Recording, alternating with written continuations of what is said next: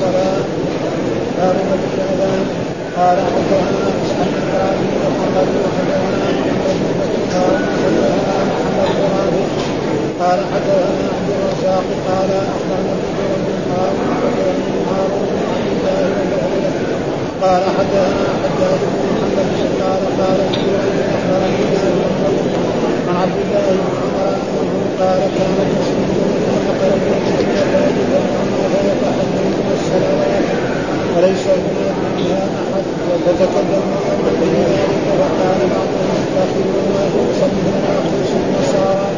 وقال بعضهم قرن قرن اليهود فقال الله ولا تبعثوا الصلاه قال رسول الله صلى الله عليه وسلم لا بالصلاة.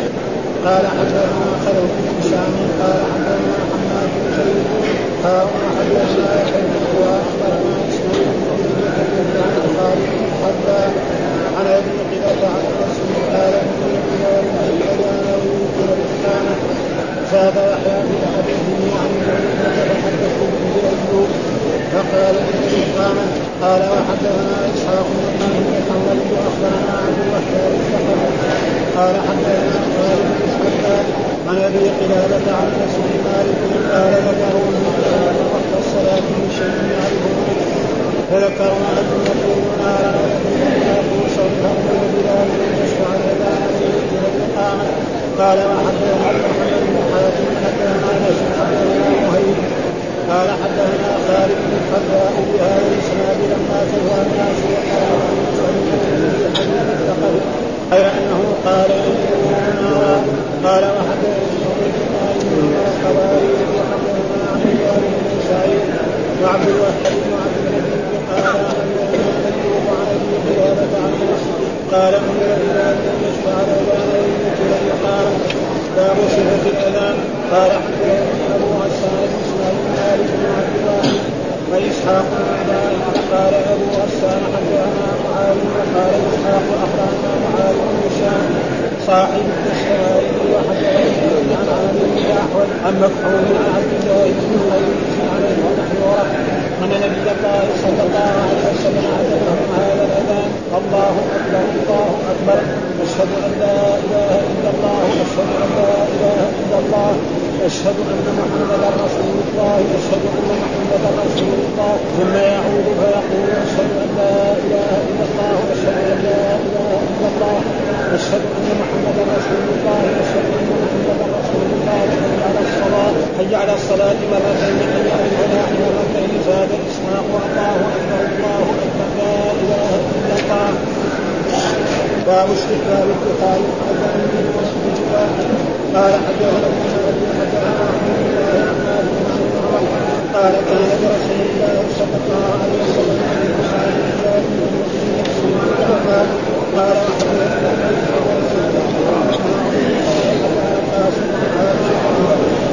باب الكلام ذلك عما اذا كان معه رسول قال حدثني ابو محمد على حدثني عن محمد بن جعفر قال حدثنا هشام بن عائشه قالت كان رسول الله صلى الله عليه وسلم وهو اعمى قال وحدثنا محمد بن حدثنا حدثنا عبد الله بن ابي عن يحيى بن عبد الله وسعيد بن ابي الرحمن عن الشافعي الحمد لله أعوذ بالله من الشيطان الرجيم بسم الله الرحمن الرحيم الحمد لله رب العالمين والصلاة والسلام على سيدنا ونبينا محمد وعلى آله وصحبه وسلم أجمعين. قال الإمام أبو الحسين مسلم القشيري النسابوري رحمه الله تعالى كتاب الصلاة وكتاب هنا مصدر. كتب يكتب كتابا ولكن المراد ليس إيش المصدر إنما المراد اسم المفعول يعني كأنه معنى كتاب بمعنى مكتوب. هذا مكتوب تجمع فيه الأحاديث الواردة عن رسول الله صلى الله عليه وسلم في الصلاة. وهذا موجود في اللغة العربية. يؤتى بالمصدر ويراد به اسم المصدر. من ذلك قوله تعالى في القرآن نعم وفديناه بذبح عظيم. ذبح معناه إيه؟ مذبوح. إبراهيم عليه السلام لما أراد نعم يذبح إسماعيل قال الله تعالى وفديناه بذبح عظيم. يعني ولذلك كتاب هنا بمعنى إيه؟ مكتوب. يعني هذا مكتوب تجمع فيه الأحاديث الواردة في الصلاة. وإيش معنى الكتابة؟ اصله الكتابة معناه في اللغة العربية ضم الشيء إلى الشيء.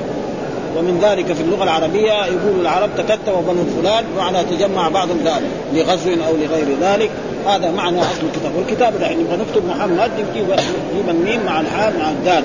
نبغى نجيب مبتدأ وخبر نجيب مثلا آه خالد المجتهد وهكذا. فهذا معنى الكتاب وأصلها في اللغة العربية الضم ومن ذلك يقول شاعر يقول لا تأمنن فزاريا على قروسك واكتبها بأسيارك.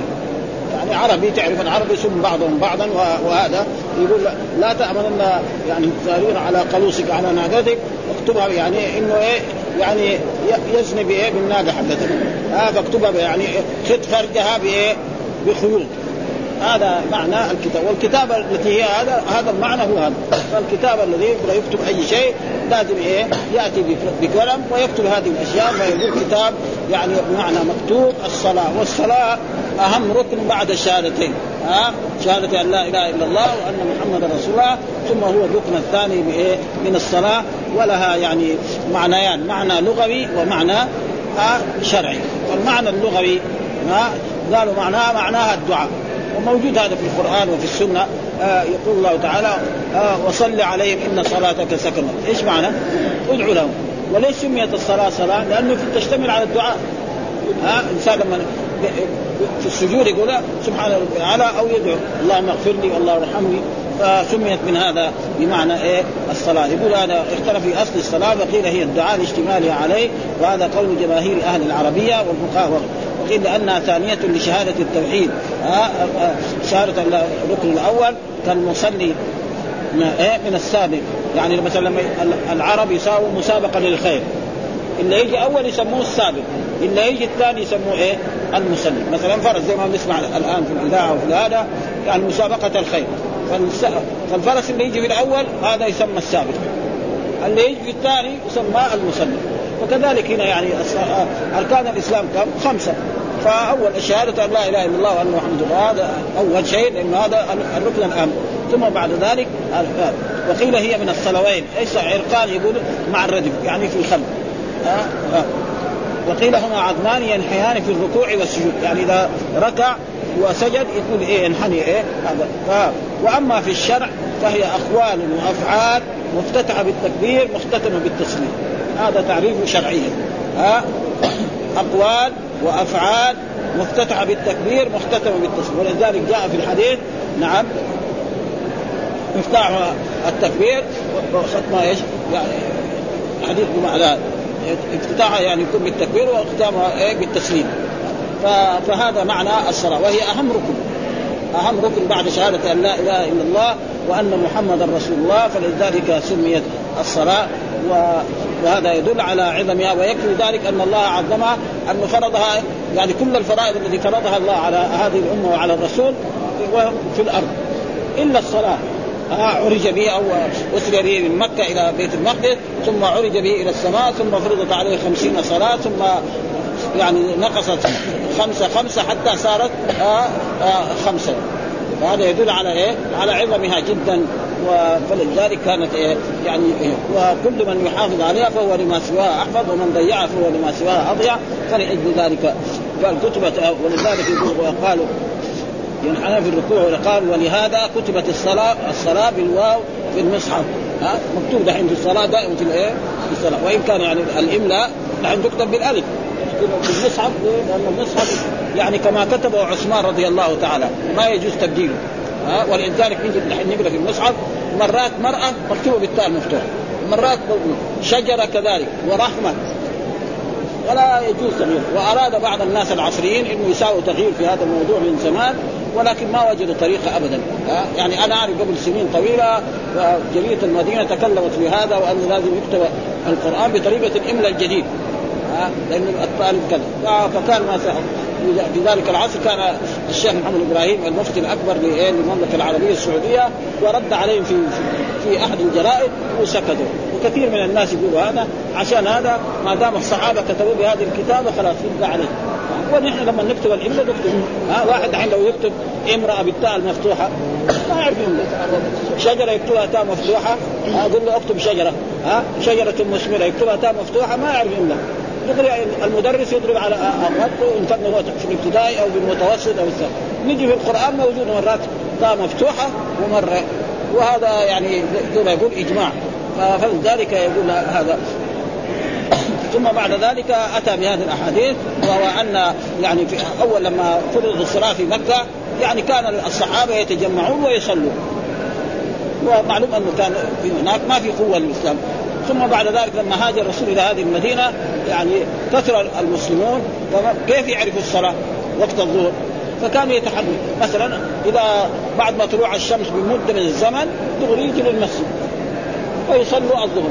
ثم بعد ذلك لا يخرجوا إلى بيوتهم ولاعمالهم فإذا جاء قريب العصر بعد ساعتين أو كذا يعني وقت من الزمن كمان يرجعوا للمسجد وهكذا أيضا. كذلك المغرب يعني يمكن اذا غربت الشمس والعشاء.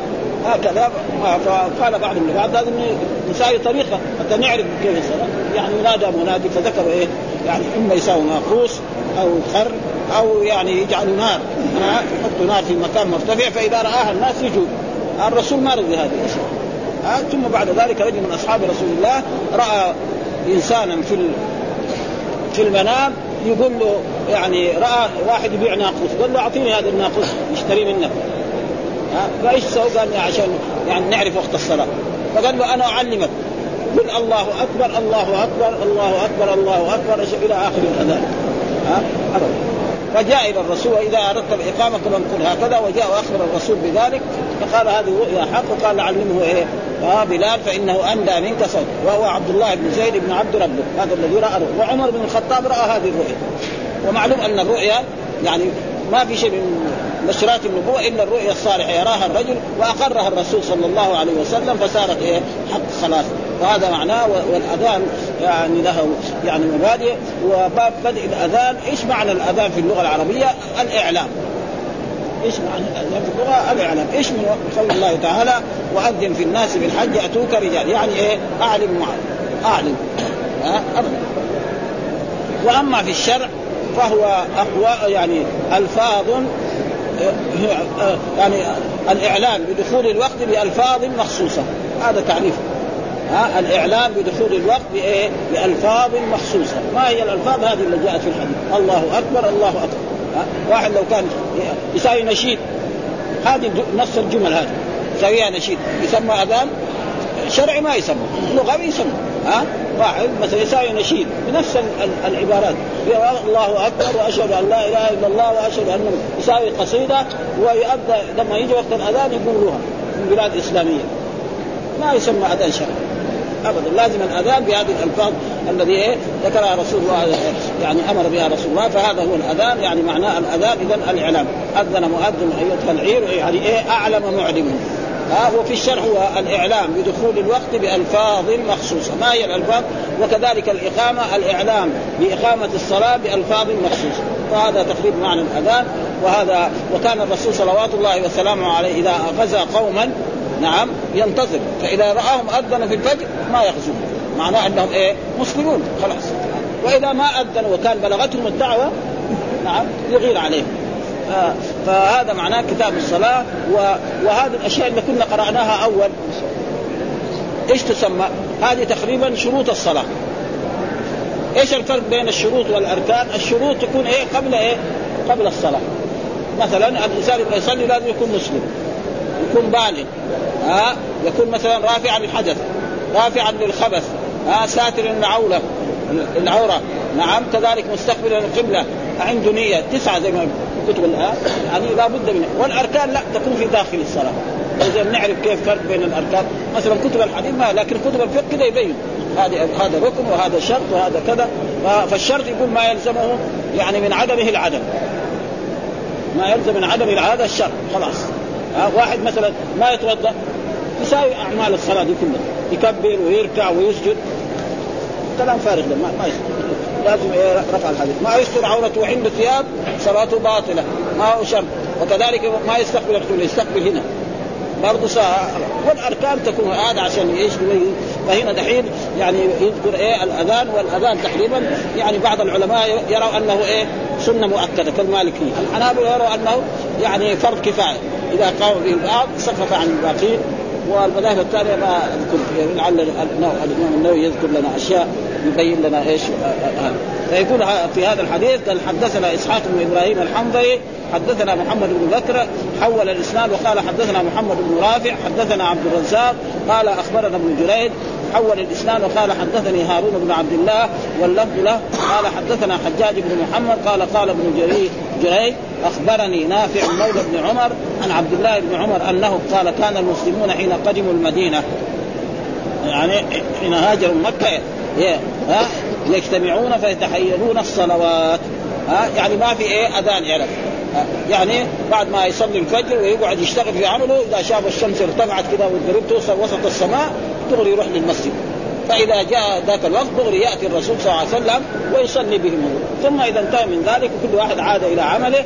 ثم كذلك إذا صار مثلا مدة من الزمن كذلك رجعوا إلى المسجد. وصلوا إيه؟ العصر. ثم كذلك خرجوا لأعمالهم فإذا غربت الشمس أو كاد غروب الشمس رجعوا إلى المسجد وصلوا المغرب. ثم بعد ذلك يخرجون نعم ثم بعد ذلك يأتون إلى المسجد وهكذا. والفجر اذا مثلا إذا طلع الفجر فكانوا يفعلون. وما ما في أذان. لأن واحد قد يكون نائم وقد يكون هذا فلذلك قالوا إيش هذا؟ قال وليس ينادى لها. يعني ما في إيه؟ نداء. الله أكبر الله أكبر. ها فتكلم الصحابة يوما. لماذا؟ قال قال بعض الصحابة يتخذوا ناقوسا، ناقوسا معنى حديدة كده واحد يجي يضرب عليه فيسمع الناس. ها زي النصارى. ها النصارى كده. ها يعني. فقال مثل ناقوس وقال بعضهم قرنا. القرن معناه ينفخ فيه. يعني اليهود عندهم قرن. فإذا حان وقت وقت عبادتهم يفعل واحد يرتفع على مكان ويفعل هذا فيجتمعون لذلك. آه مثل قرن فقال عمر آه ولا تبعثون رجلا ينادي بالصلاة. آه وهذا عمر يعني رآها رؤيا مثل ما راى عبد الله بن بن زيد بن عبد ربه. وكذلك في المنام رأى رجلا يبيع مثلا ناقوسا قال له يعني بيعنا هذا. قال له إيش ساي؟ قال له كذا كذا. قال له لا أنا أعلمك الكلمات. قل الله أكبر الله أكبر. وإذا به عبد الله بن زيد هو سبق إيه عمر بن الخطاب فقال إني رأيت مثل ذلك فقال الرسول صلى الله عليه وسلم لعبد الله بن زيد بن عبد ربه نعم يعني لقنه على بلال فإنه أندى منك صوت يعني أرفع منك صوت. أندى يعني أرفع صوته إيه؟ أم جميل ولذلك من الأشياء التي تشرع أن يكون المؤذن إيه؟ حسن الصوت وصيت يعني رفيع الصوت هذا مما إيه؟ فقال ألا تبعثون رجل ينادي؟ ومعلوم أن عمر بن الخطاب يعني عدة أشياء ربنا يوافق فيها. ها؟ فقال لرسول الله صلى الله عليه وسلم لو اتخذت من مقام إبراهيم مصلى فأنزل الله تعالى واتخذوا من مقام إبراهيم مصلى وكذلك قال للرسول صلى الله عليه وسلم لو تحجب نساءك هذا نساءك يدخل عليها البر والفاجر هذا شيء ما ينبغي يعني رسول الله مكانته ها؟ فأنزل الله تعالى يا أيها النبي قل لأزواجك وبناتك ونساء المؤمنين يدنين عليهن من جلابيبهن ذلك وكذلك في غزوة يعني في بدر ها قال يعني ماذا نفعل في هؤلاء؟ الأسرى؟ قال له الأسرى هؤلاء يعني كل واحد تسلم أقرب الناس أنت تأخذ العباس وتقتله قال ها وكل واحد هذول عاذونا في مكة. فالرسول لما شاور أبو بكر وشاور بعض الصحابة قال نأخذ منهم الفداء لنتقوى ولعلهم يؤمنون. فأنزل الله تعالى يقول لولا كتاب من الله سبق لمسكم فيما أخذتم عذاب عظيم. فقال الرسول صلى الله عليه وسلم لو عذبنا الله لما نجا إلا عمر. وكذلك يعني في عدة أشياء. ولذلك كان الملهم ولو كان نبيا من بعدي لكان عمر. يجوا جمهورية إسلامية أكبر عدو لهم هو عمر بن الخطاب لأنه دخلهم في الإسلام. ها؟ فتح إيه؟ فارس ودخلهم في الإسلام فيصير إيه؟ عدو. درجة أولى هو أبو بكر الصديق رضي الله مع أنه كان لازم يحب أبو بكر الصديق وعمر بن الخطاب ويتردون عنه ولأنه كانوا يعبدون النار فأدخلهم في الإسلام فصاروا يعبدون ولكن مع عداوتهم لهؤلاء يعني صار الاسلام تعبان. اسمهم مسلمين والإسلام يعني ما هو على الامام فهذا تقريبا ينادى بها قال قال رسول الله يا بلال قم فنادي بالصلاة. ها قل هذه الألفاظ الله أكبر وهي خمسة عشر لفظا. أظن قال ها ثم ذكر الحديث الثاني أن الرسول أمر بلال أن يشفع الأذان. ها يشفع يعني يقول الله أكبر الله أكبر. أشهد أن لا إله إلا الله أشهد أن لا إله أشهد أن محمدا رسول الله أشهد أن محمد. حي على الصلاة حي على الفلاح حي على الفلاح حي على الفلاح. الله أكبر الله أكبر. وفي وفي الإقامة واحدة مرة. الله أكبر الله أكبر مرتين عليه وهذا زي التأكيد. أشهد أن لا إله إلا الله أشهد أن محمد رسول الله حي على الصلاة حي على الفلاح. قد قامت الصلاة مرة. المالكية كده يقول. ها؟ قد قامت الصلاة مرة. وغيرهم يقول قد قامت الصلاة مرتين. وهذا صحيح وهذا ها؟ يعني تقريبا. وفي أذان ثاني سيأتي. أنه أربع مرات أشهد أن لا إله إلا الله. وأشهد أن وهو مذهب المالكية كمان. كتبهم المالكية كده. ولذلك تيجي مرة في الحين في بعض في البلاد الإسلامية في بعض البلاد مرتين مرتين يؤذن بعض البلاد دحين المملكة العربية السعودية كم مرة يقولوا؟ أربع مرات. الله أكبر كم مرة؟ أربع مرات. أشهد أن لا إله إلا الله مرتين. وفي بعض البلاد لا. الله أكبر مرتين وأشهد أن لا إله إلا الله مرتين وأشهد أن محمد. كله صحيح. وكله في إيه؟ في الاحاديث الصحيحه يعني في البخاري وفي مسلم. ما يعني ابدا فالذي أذن مرتين مرتين صحيح. الذي أذن يعني ذكر أشهد أن لا إله إلا الله وهذا كان أذان أهل مكة في عهد رسول الله لأنه علم أبي محذوره أن يؤذن في مكة ويقول إيه أربع مرات. وكان هنا يعني نحن رأينا في المدينة كان شخص كان إمام في يعني في قبى شيخ يعني كان كان في في قبى يؤذن على طريقة مذهب المالكية لكن دحين ما فيها يمكن دحين في في أفريقيا يمكن يؤذنوا كذا ها؟ يعني سنة. ما يقول واحد يروح يسمع يقول لا هذا بدعة ولا ما هو صحيح. ها؟ صحيح. ها؟ أربع مرات أشهد أن لا آه مرتين يعني مو بدون بدون رفع الصوت. ومرتين برفع الصوت. كذلك والباقي على مرتين. كله صحيح. ها؟ وهذه كلها من إيه؟ من سماحه الإسلام ومن يسره وليس فيه أي شيء. فقال يشفع الأذان ويوتر الإقامة. زاد يحيى لا في حديثه عن ابن علي في حديثه العيون فقال إلا الإقامة. الإقامة يعني إيه؟ قد قامت الصلاة فإنها تقال إيه؟ مرتين. ونحن نقرأ هنا يعني الشيء الذي إيه؟ قاله البسيط يعني قال قال أهل اللغة الأذان الإعلام. قال الله تعالى وأذان من الله ورسوله. يعني إعلام من الله. قال تعالى فأذن مؤذن ايتها العيد ويقال الأذان والتأذين والأذين. قوله كان المسلمون يجتمعون فيتحيون الصلاة. قال القاضي عياض رحمه الله معنى يتحينون لا يقدرون حينها يقدرون حينها ليأتوا إليها.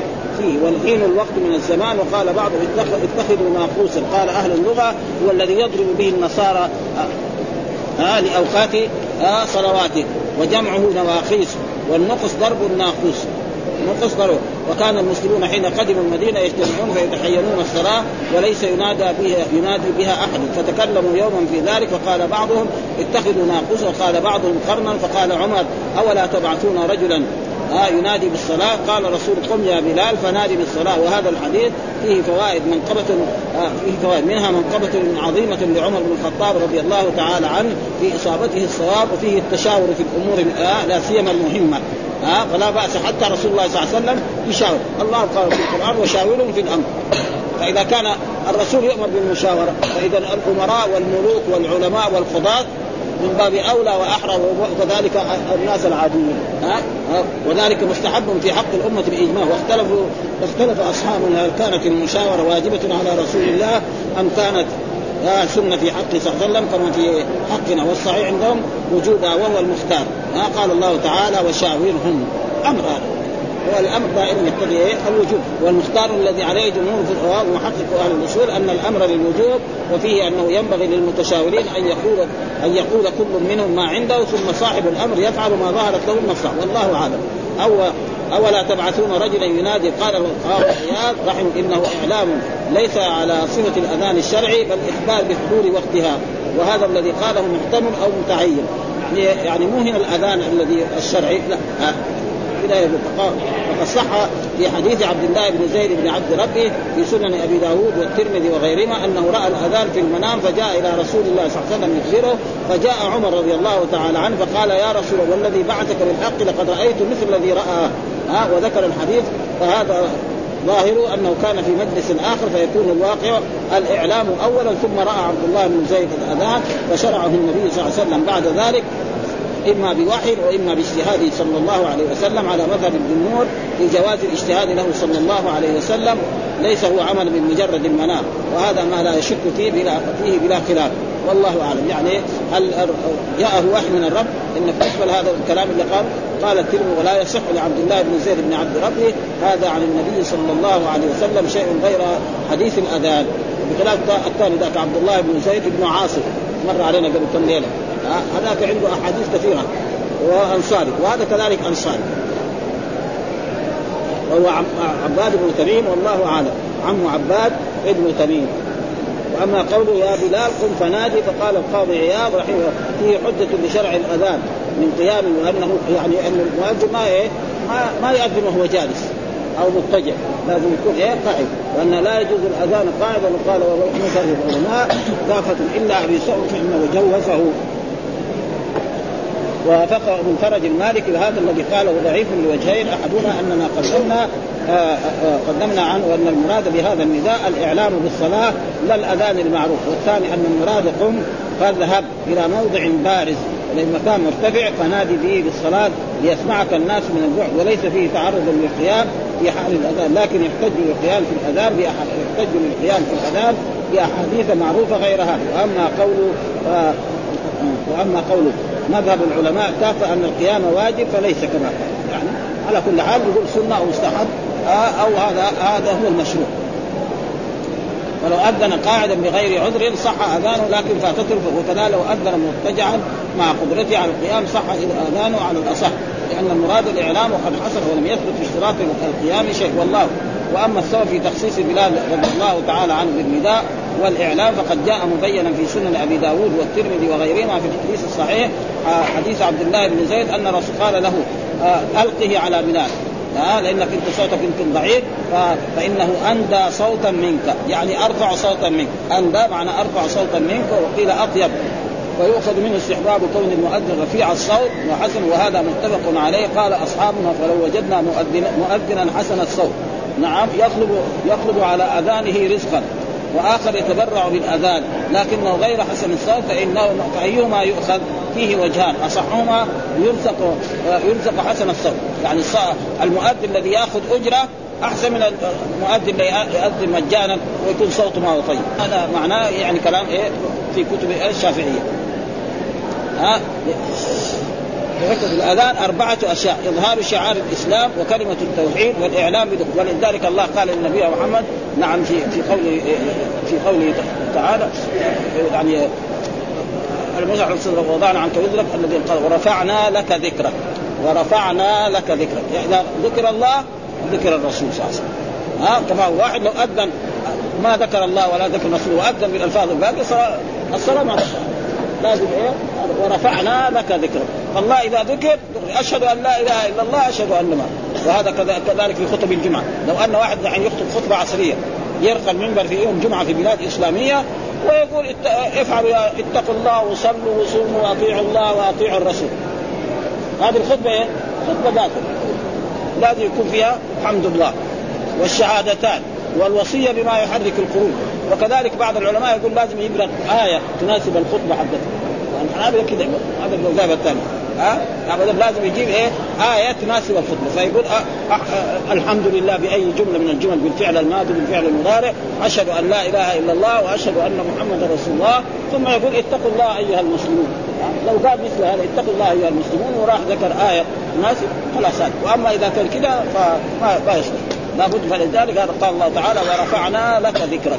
ولذلك شوف في الأذان في الإقامة في كل شيء لابد وهذا يعني شيء خاص برسول الله صلى الله عليه وسلم صلوات الله وسلامه لأنه هو وكلمة والإعلام بدخول وقت الصلاة وبمكانها والدعاء إلى الجماعة. لأنه لما يقول هذه الألفاظ الناس اللي بعيد يسمعوا ويأتوا. ثم ثم ذكر الأمر بتشريع تشريع الأذان معناه إنه كل كلمة منها يقولها مرتين. ها مرتين. الله أكبر مرتين. ها؟ كمان في إيه؟ آه يعني دحين هنا في المملكة العربية السعودية يكاد يقول الله أكبر أربع مرات. ها؟ الله أكبر الله أكبر الله أكبر الله أكبر.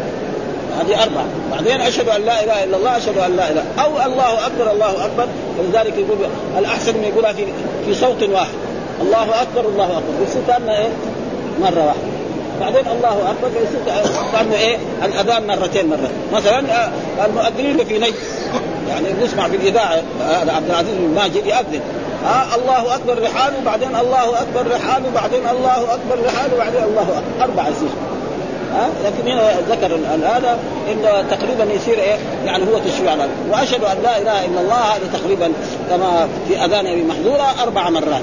وهو يعني مكتوب في مذهب الإمام مالك رحمه الله وكتب المالكية أنه أشهد أن لا إله إلا الله أشهد أن لا إله إلا الله مرتين بخفض الصوت. ومرتين برفع الصوت. وأشهد أن كذلك مرتين. وهذا أذان أبي محذورة كان يؤذن به في مكة. ها في عهد رسول الله صلى الله عليه وسلم لأنه إيش سبب أذان أبي محذورة؟ أن الرسول لما ذهب إلى حنين وكانوا شباب هم. ها سمع الرسول وأصحابه أذن قاموا إيه؟ يقلدوه يتمسخروا بهم. جماعة شباب. ودائما الشباب يعني هذه خصله يبغى يساهم. فاذن فلما جاء إلى الرسول الرسول قال له مين اللي كان ياذن؟ ما أعرف. انت أذن. انت اذن اذن إلى أن جاء ابي محذوره واذن وإذا صوته جميل. ها فبعثه الرسول إلى مكة يؤذن. هذا انه كتاب مسلم واستمر ذلك. وهنا في المدينة كان الأذان مرتين مرتين. يعني مستمر على ذلك. وهذا كان أذان في مكة. فاذا أي بلاد إسلامية؟ الذي أذن مرتين سنة. والذي ومر علينا رسالة لشيخ الإسلام ابن تيمية. يمكن بعض إخواننا طلبة العلم يطالعها. يعني ان ان يعني شيخ الإسلام سئل مرة. يعني هل الجمعه سنة؟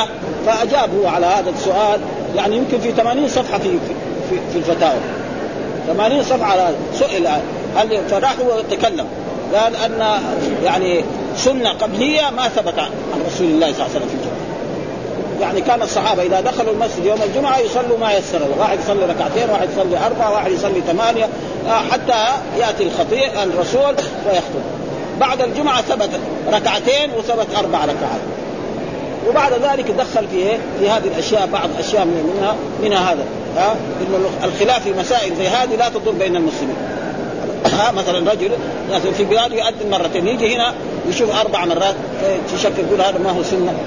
فلو قل الأحاديث لكان طيب. وكذلك مثلا مثلا مذهب الإمام أبو حنيفة حتى الأذان مرتين مرتين.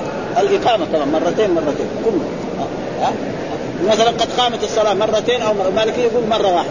فهذه أشياء لا تحدث إيه بين المسلمين إيه خصومات يعني لا تحدث هذه أشياء بسيطة فلا تحدث بين المسلمين. وذكر يعني يعني رسالة في هذا الموضوع كلام كثير تكلم على هذا.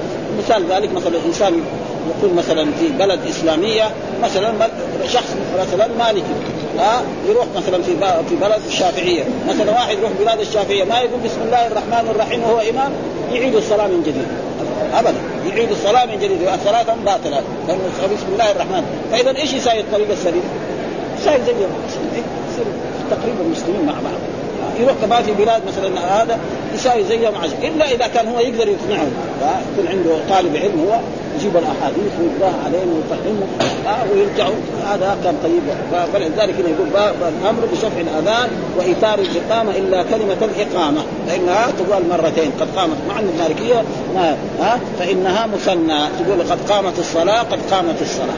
إيش الدليل؟ قال حدثنا خلف بن هشام حدثنا حماد بن زيد وحدثنا يحيى بن يحيى أخبرنا إسماعيل بن علي جميعا عن خالد بن عن أبي قلابة عن أنس قال آآ آآ أمر بلال. أن يشفع أن يشفع الأذان ويوتر الإقامة. أن يشفع الأذان يقول مرتين. والشفع معناه اثنين. ها ومن ذلك الركعات التي نصليها بعد الأذان. ومنها شفاعة رسول الله صلى الله عليه وسلم. الناس يذهبون إلى الأنبياء ثم بعد ذلك نعم يذهبون إلى الرسول والرسول يشفع لهم. وهذا معنى ويوتر ويوتر الإقامة. زاد يحيى في حديثه يعني حدثت به أيوب فقال ها إلا الإقامة. ها يعني الإقامة يقول لها مرتين. وهذا تقريبا والذين قالوا الاقامه مرة واحد لا يعني واذا هذه الأحاديث صحيحة فإذا في حديث كمان الاقامه مرة واحد هذا عام. ودائما الحافظ حجة على من لم يحفظ قاعدة. ها؟ واحد يقول كل الإقامة مرة واحدة واحد يقول لا الرسول قال الإقامة سنوها. نأخذ بكلامه ما نتعصب يعني ها؟ ها قوله ها لا يتر بل يسميها. واختلف رضي الله تعالى في لفظ الإقامة فالمشهور من مذهبنا الذي تظاهرت عليه نصوص الشافعي رضي الله تعالى عنه وبه قال أحمد وجمهور العلماء أن الإقامة أحد عشر كلمة. الله أكبر الله أكبر أشهد أن لا إله إلا الله أشهد أن محمدا رسول الله حي على الصلاة حي على الفلاح قد قامت الصلاة الله أكبر الله أكبر لا. ها والأذان كم؟ 15 كلمة. هذه 11 وهذه إيه؟ 15 كلمة. ها فتكون ثمان كلمات والصواب أو قال أبو أبو حنيفة الإقامة سبع عشر كلمة فيسميها كلها. مرة. كلها على مرتين مرتين. ها بل, بل واحد من الإخوان أخبرنا آه إنه في في بلاد في تركيا إنه هذا إذا بدل المؤذن يقيم قبل أن يغلقها الإمام يكبر. يعني شوية لازم أقل ما ينتظر يعني. هذا كمان شوية. هذا السبب إيه؟ في التعصب يعني.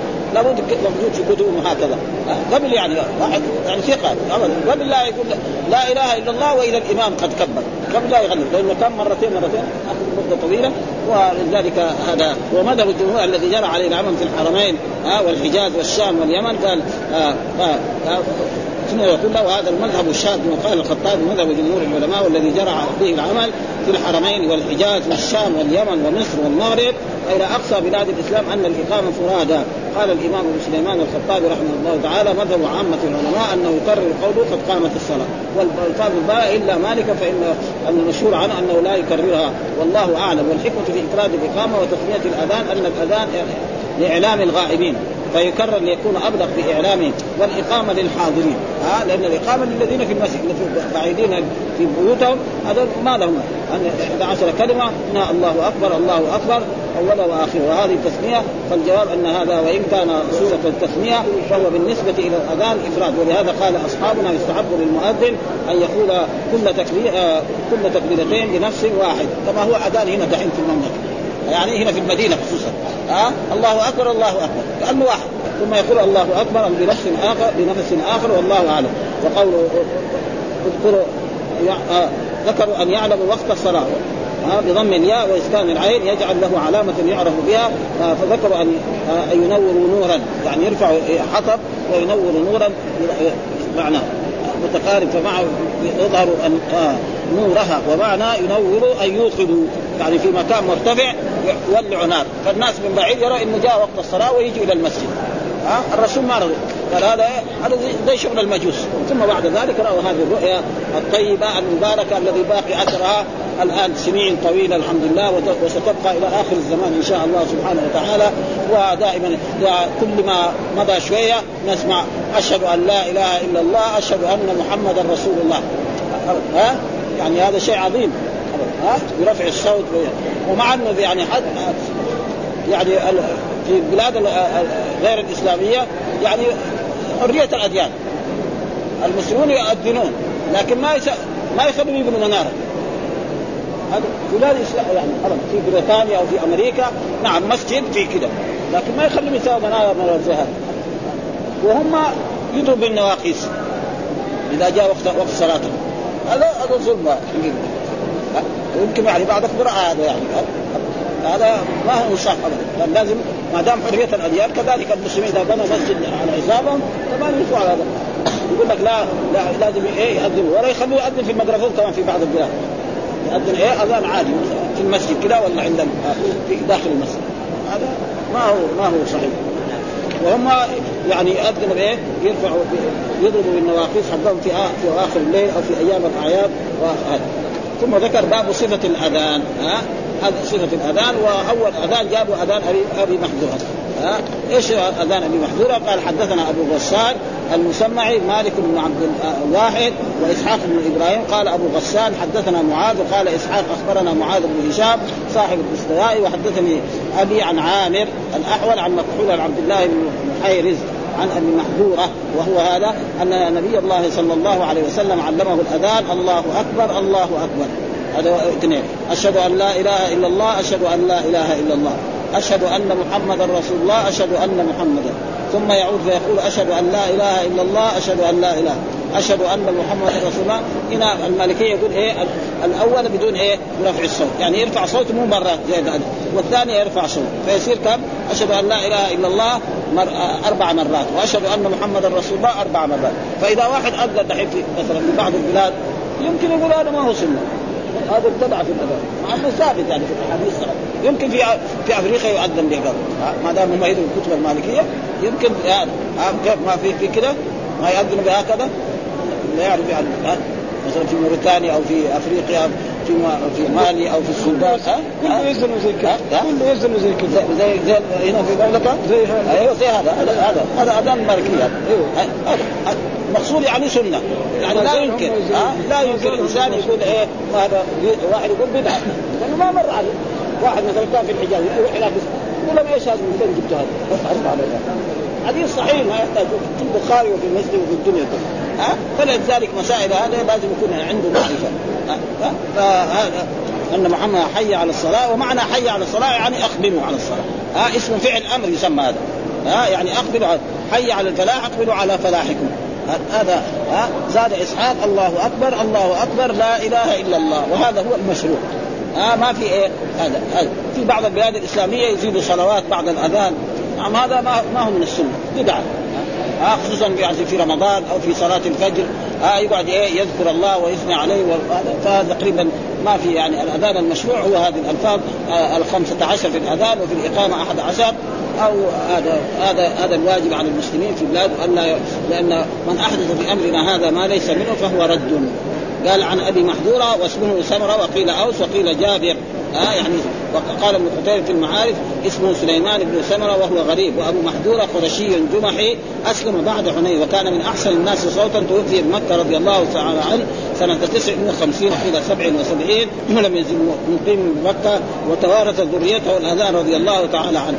عن أبي محذورة آه أن نبي الله صلى الله عليه وسلم علمه هذا الأذان الله أكبر الله أكبر أشهد أن لا إله إلا الله أشهد أن لا إله إلا الله أشهد أن محمدا رسول الله أشهد أن ثم يعود فيقول أشهد أن لا إله إلا الله مرتين. اشهد أن لا إله ان محمدا مرتين حي على الصلاة مرتين حي على الفلاح مرتين الله أكبر الله أكبر لا هكذا وقع في الحديث في صحيح مسلم في أكثر الاصول وفي أوله الله أكبر مرتين فقط ووقع في غير مسلم الله أكبر الله أكبر الله أكبر. ها؟ كما هو أربع مرات قال القاضي عياض رحمه الله ووقع في بعض طرق الفارس تسع أربع مرات وكذلك اختلف في حديث عبد الله بن زيد في التثنية والتربيع والمشهور فيه التربيع. وبالتربيع قال قال الشافعي وأبو حنيفة وأحمد وجمهور العلماء وبالتثنيه قال مالك. نعرف أنه حتى المالكيه كده واحتج بهذا الحديث وبانه عمل أهل المدينة.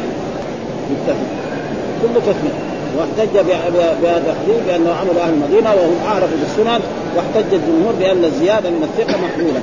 يعني قالوا عن مالك مرفوع إيه؟ أنه حتى الأذان. يمكن يعني يعني أتباع الإمام مالك هم الذي رأوا إنه وعلى كل حال صحيح. وهو مع المسلمين في المواسم وغيرها ولم ينكر ذلك أحد من الصحابة وغيرهم.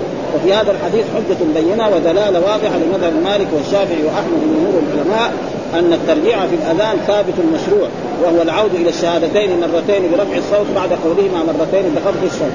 وقال أبو حنيفة والكوفيون لا يشرع الترجيع عملا بحديث عبد الله بن زيد فإنه ليس فيه ترجيع وحجة الجمهور هذا الحديث الصحيح والزيادة مقدمة ونحن عندنا قاعدة علمية. فصحابي يقول أن الترجيع أربع مرات يقول أشهد أن أربع رسائل يقول واخر يقول مرتين. فالذي قال أربع مرات عنده زيادة علمية. وهذا موجود دائما في القرآن وفي السنة. يجي مرات بعض الأشياء كذا ثم بعد ذلك. ومن ذلك مثلا أمثال ذلك مثلا القرآن فتحرير الرقبة. جاء في آية فتحرير الرقبه مؤمنة. فإذا نأخذ بإيه؟ تحرير رقبة مؤمنة. ها؟ ها؟ هذا مطلق وهذا مقيد ودائما المقيد يؤخذ به. وحديث ابن زيد في أول الأمر. ها؟ وانضم إلى هذا كله عمل أهل مكة والمدينة وسائر الأمصار وبالله واختلف في أصحابنا في الترجيع هل هو ركن لا يصح الأذان إلا به أم هو سنه أم هو سنه ليس ركنا؟ حتى لو تركه صح الأذان مع فوات كمال الفضيله على وجهه والأصح عندهم أنه سنة. ها يعني ما يقول أربع مرات. وقد ذهب جماعة وغيرهم إلى التخيير بين فعل الترجيح وهذا الصواب. آه ما دام في أحاديث كذا وفي أحاديث فيكون يعمل بها. وقوله حي على الصلاة معناه تعالوا إلى الصلاة وأقبلوا إليها و... وفتحت الياء لسكونها. آه حية آه وسكون الياء. السابقة المدغمة ومعنى حي على هلم إلى الفوز والنجاة. وقيل إلى البقاء أي أقبلوا على سبب البقاء في الجنة والفلح بفتح الفاء واللام لغة في الفلاح وحكاه الجوهري وغيره ويقال لحي على كذا حي على كذا الحي على لا حول ولا قوة إلا بالله هذا قال أبو قال الخليل ابن أحمد رحمه الله الحاء والعين هذه في كلمة أصلية لحروف بقرب مخرجهما. مع أنه يعني يعني ما هي يعني أيوه الحاء والعين من حروف الحلق. الحاء والعين من حروف الحلق يعني متقاربات ولذلك بعضهم يعني يصعب عليه خروج هذا الا الف فعلين من كلمتين مثل حي علي فيقال منه حي على والله أعلم. وبعد ذلك كذلك آه، حدثنا ابن نمير حدثنا أبي حدثنا عبيد الله عن عشان يكون إيه إنسان يبغى يتسحر يقوم يتسحر فيسمع أذان بلال يعرف أن الفجر ما دخل. يقوم؟ رجل يبغى يقوم يصلي آه، يقوم يصلي. رجل كان يصلي يبغى يرجع ينام يرجع ينام هذا آه لسه ما جاء وقت الصلاه فكان. وأما آه ابن مكتوب كان أعمى. لا يؤذن حتى يقال له أصبحت أصبحت. يعني دخلت في الصباح دخلت. وهذا دليل. وكذلك ذكر الحافظ يعني النووي يقول ابن مكتوم الأعمى. يعني ما في بأس في مثل هذا. أما واحد يقول فلان الأعرج. شفناه يمشي كذا على الجانب يقول هذا هذا غيبة. وفلان طويل فلان قصير. أما هذا عشان إيه؟ وصف. هذا موجود دحين. مثلا ابن مكتوم الأعمى. ما في شيء. ها؟ مثلا في عبد الرحمن الأعرج. ها؟ وكذلك مثلا في في في مثلا ذا اليدين إلى غير ذلك. مثل هذا لا يسمى إيه؟ لأنه يعرف بهذه الأشياء. أما يعيروا يقول فلان الأعور. وموجود يعني في الأحاديث موجود كذا فلان الأعور. صفة يعني ما يعني ما أراد إيه؟ التلخص ففي مثل هذا ما في شيء. ولذلك إلى دحين يعني الرسول قال رسول الله صلى الله عليه وسلم مؤذنان بلال وابن مكتوم الأعمى. ما قال بس وهو معروف اسمه عبد الله. ها؟ وموجود نزل فيه آيات عبس وتولى أن جاءه الأعمى والذكر لعله يزكى أو يذكر فتنفعه الذكرى امام الصورة فإذا فهم من ذلك. ولا بأس أن يكون مثلا آه، أن يكون المؤذنون. يعني أربعة أو خمسة أو ستة. آه، هنا في المدينة يمكن يجوا 15 أو 10 كان أول زمان. ما ندري عنه الآن. ها وفي مكة كذلك. وفي أي بلاد. لأن هذا المؤذن قد يمرض. ثم عد من الأعذار فيكون لابد هناك مؤذن آخر. يكون بهذه المهمة. فلا بأس أن هذا من المشروع وأنه من الناس يقول هنا في هذا مؤذنان بلال وابن مكتوم الأعمى رضي الله في هذا الحديث فوائد منها جواز وصف الإنسان بعيب فيه للتعريف أو مصلحة تترتب عليه لا على قصد التنقص وهذا هو أحد وجوه الغيبة آه الغيب المباح وهي ستة آه مواضع آه يباح فيها ذكر الإنسان بعيبه ونقصه وما يكره وقد بينتها بدلائلها واضحة في آخر كتاب الأذكار الذي لا يستغني عنه المتدين آه كتاب الأذكار للنووي فيه الأذكار ويقول هناك ذكر. وسأذكرها إن شاء الله تعالى في كتاب النكاح عند قوله صلى الله عليه وسلم أما معاوية فصعلوكم ها؟ يعني هذه فاطمة أرادت يعني آه يتزوجها جاء معاوية فخطبها. وجاء أبو جهم فخطبها. فقال لها أما معاوية فصعلوك يعني فقير.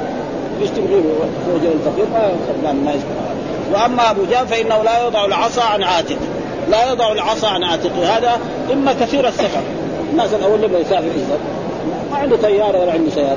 آه عنده عصا كذا كبيرة يحط فيها جراب شوية حبتين تمر وفيها شيء من ماء أو مثلا يضرب النساء. ها يعني رجل يعني كثير لضرب النساء. فقالت إيه أما معاوية وأما أبو جام فإنه لا يضع العصا عن عاتقه. لا يضع لا يضع العصا عن عاتقه. فهذا إيه؟ يعني هذا يعني ذكر الإنسان بإيه؟ ما يكره زي الغيبه لكن في مثل هذا جائز. فلذلك يعني مثل هذه الأشياء يعني ليس وقال أما أبو سفيان رجل شحيح يعني بخيل ها؟ ها؟ انكحي أسامة.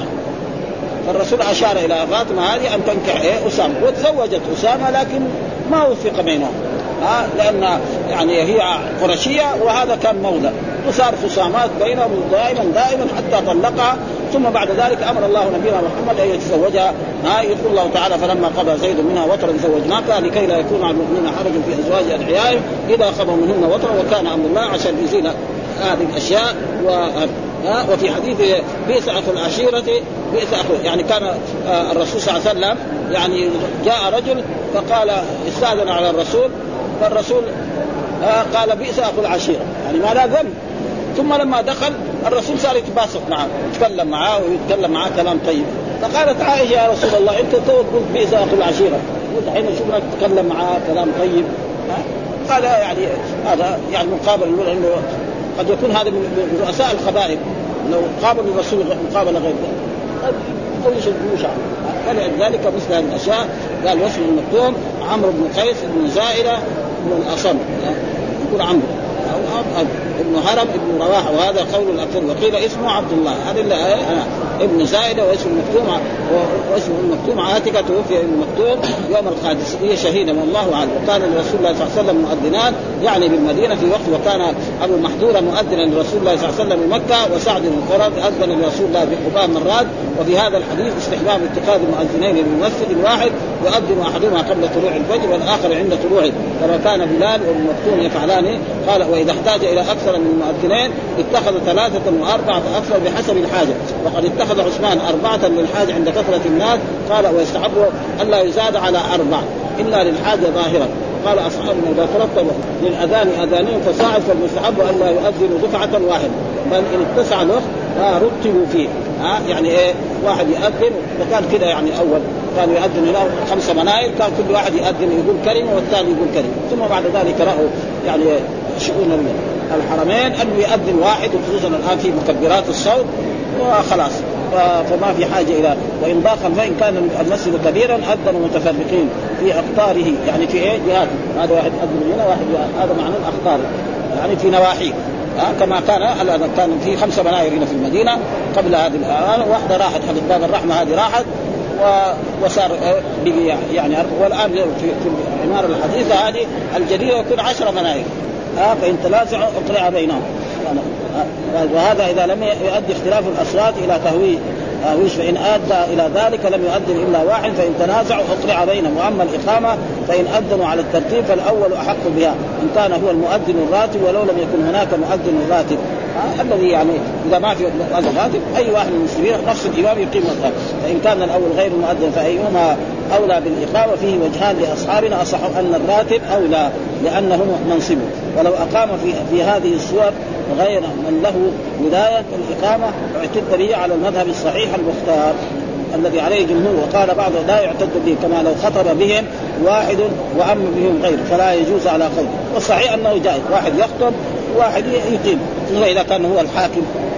وأما إذا اذنوا معا فإن اتفقوا على إقامة واحدة وإلا فيقرأ قال أصحابنا ولا يقيم في المسجد واحد إلا واحد. إلا إذا تحصل اذا لم تحصل الكفاية بواحد. وقال يعني مثلا زي ما ينقطع صوت الميكروفون فلا, فلا بأس. والحمد لله رب العالمين وصلى الله وسلم على نبينا محمد وعلى آله وصحبه وسلم.